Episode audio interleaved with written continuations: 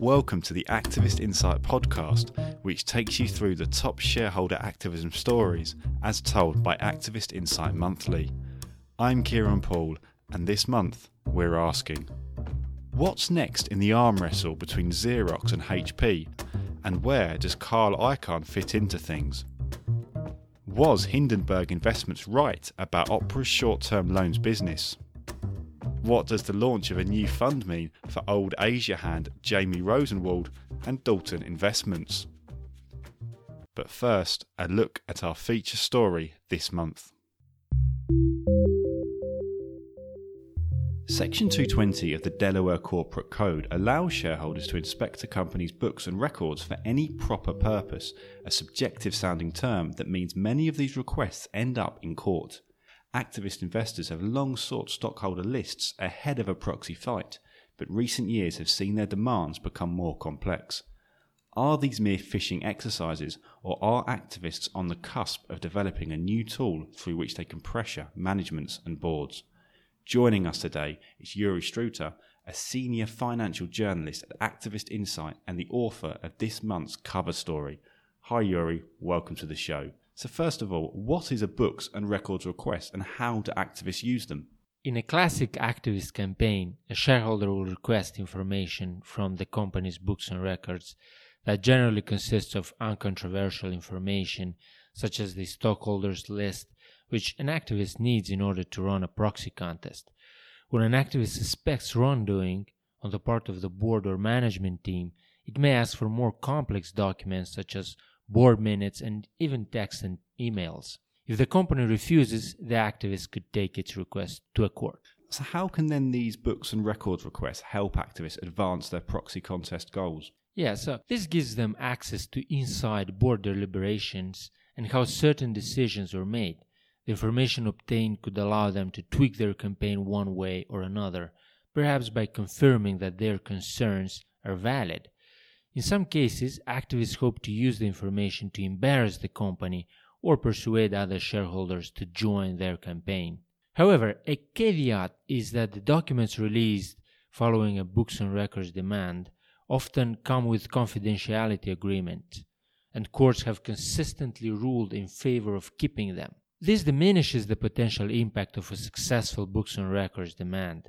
Some lawyers say that, you know, most of the time the activist requests are made just to score points with other shareholders and not because there is a legitimate concern.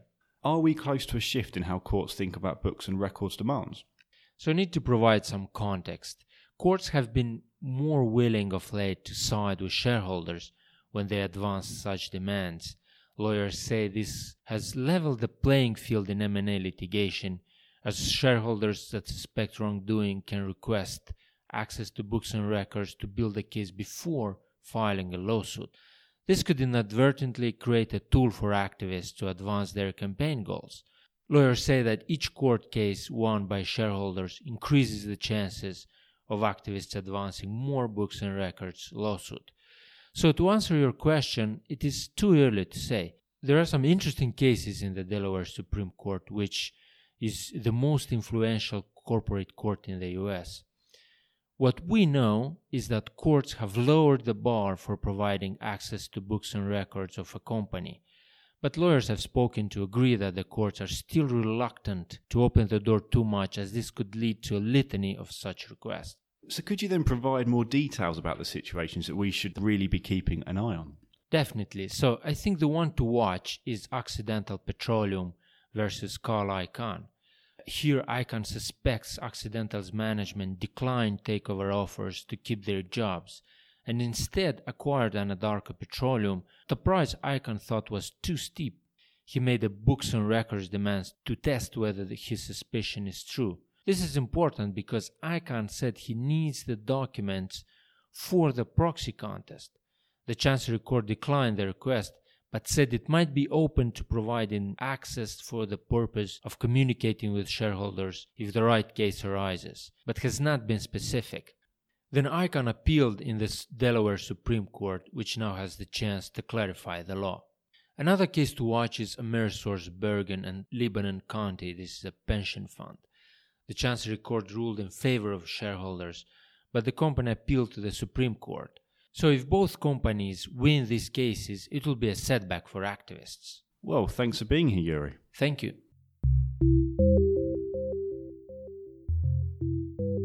Japan is currently in vogue with activist investors. After last year's record number of activist campaigns, Elliott Management's multi billion dollar investment in SoftBank sees it join the likes of ValueAct Capital Partners and Third Point Partners in the country's stock market. But James Rosenwald, co founder of Los Angeles based Dalton Investments, remembers the bad old days, telling Activist Insight Monthly from 2003 to 2007, I'd send a letter making a bid for a company and they would literally throw it away. Dalton was established in 1999 with the aim of seeking opportunities arising from the Asia financial crisis. Its seven year campaign at Sun Telephone that began in 2002 is recognised as the earliest major intervention by a foreign activist investor in Japan. Most activists like to target companies with a fragmented shareholder base and a management team with little skin in the game so they can quickly become the largest stakeholder. Dalton, on the other hand, has consistently sought out Japanese companies where founders and management maintain controlling interests and thus may be more ready to listen when presented with ideas to enhance shareholder value but encouraged by 2016's changes to Japan's tax laws and last year's to its merger guidelines, Dalton is branching out from its traditional strategy of investing in entrepreneur owned companies. Rosenwald is managing Nippon Active Value, a new £103 million closed end investment trust backed by Dalton, which will focus on so called salaryman companies, where the board and management have little or no personal stake in the enterprises they run. Nathan Anderson's Hindenburg research published a short report on Norwegian software company Opera in mid January, sending the company's shares on a downward spiral. The short seller accused Opera of undertaking predatory short term loan operations that were in breach of Google's recently updated Play Store regulations. Hindenburg said that 42% of the company's revenue comes from the segment, which would be cut off by Google once it learned the truth. Among other accusations, Hindenburg pointed towards a China based investment group, Opera's largest shareholder, as a driving force behind the company's dramatic pivot in strategy away from its core browser business towards short term money lending. The short seller said the company caught its eye after reporting eye popping growth despite its once popular web browser being squeezed by Chrome and Safari. Opera claimed that the report was full of misleading statements but updated its apps after the report was published. Although they are now in compliance with Google's Play Store rules, Hindenburg has said the updates will worsen loan economics. The short seller said that this will begin to show in the company's financials after a quarter or two, and that there was further downside from here.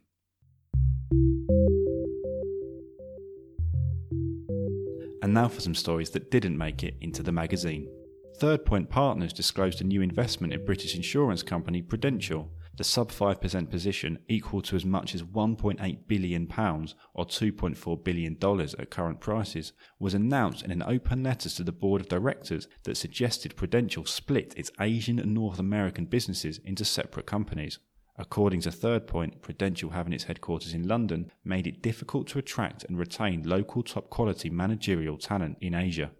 The activist also said North American business Jackson National Life should strengthen its balance sheet to enhance strategic optionality and increase valuation certainty. If PruAsia and Jackson were separated, resulting in a greater focus on reinvesting capital in each unit and streamlining central costs at the group level, our analysis indicates that the interest represented by Prudential plc shares can double within three years, the letter said. The company's initial response suggests Third Point may be pushing at a partially open door. In a statement, it said Prudential proactively engages with shareholders with regards to group strategy and structure and looks forward to commencing a dialogue with Third Point with regard to the views outlined in its letter. Last October, Prudential separated its European business into a newly listed company, M&G.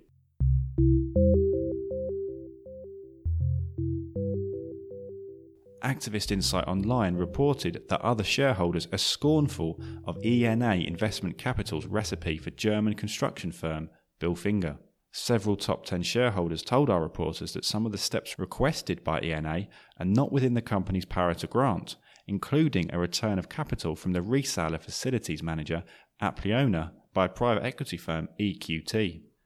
Bilfinger also appears unlikely to part with its technologies division, which obscured progress in other areas by reporting poor results in 2019. ENA, founded by former Morgan Stanley managing director George Conalakis, called for a portfolio reshuffling, share buybacks, and an increase in leverage just days before Bilfinger's February 13th investor day. The firm first disclosed a 5.4% position in August 2019 and increased it to 10.3% in September, although Activist Insight Online understands it has no voting rights as its stake is held in financial instruments. Activist investor Cevian Capital is the largest Bilfinger shareholder with a 26.8% stake, and partner Eckhard Cords serves as chairman of the board. Frankfurt-based Union Investment and M&G Investments each own a 5% stake. Oddo BHF, Swiss investment firm BWG, and Uni Deutschland are also among the firm's top 10 shareholders.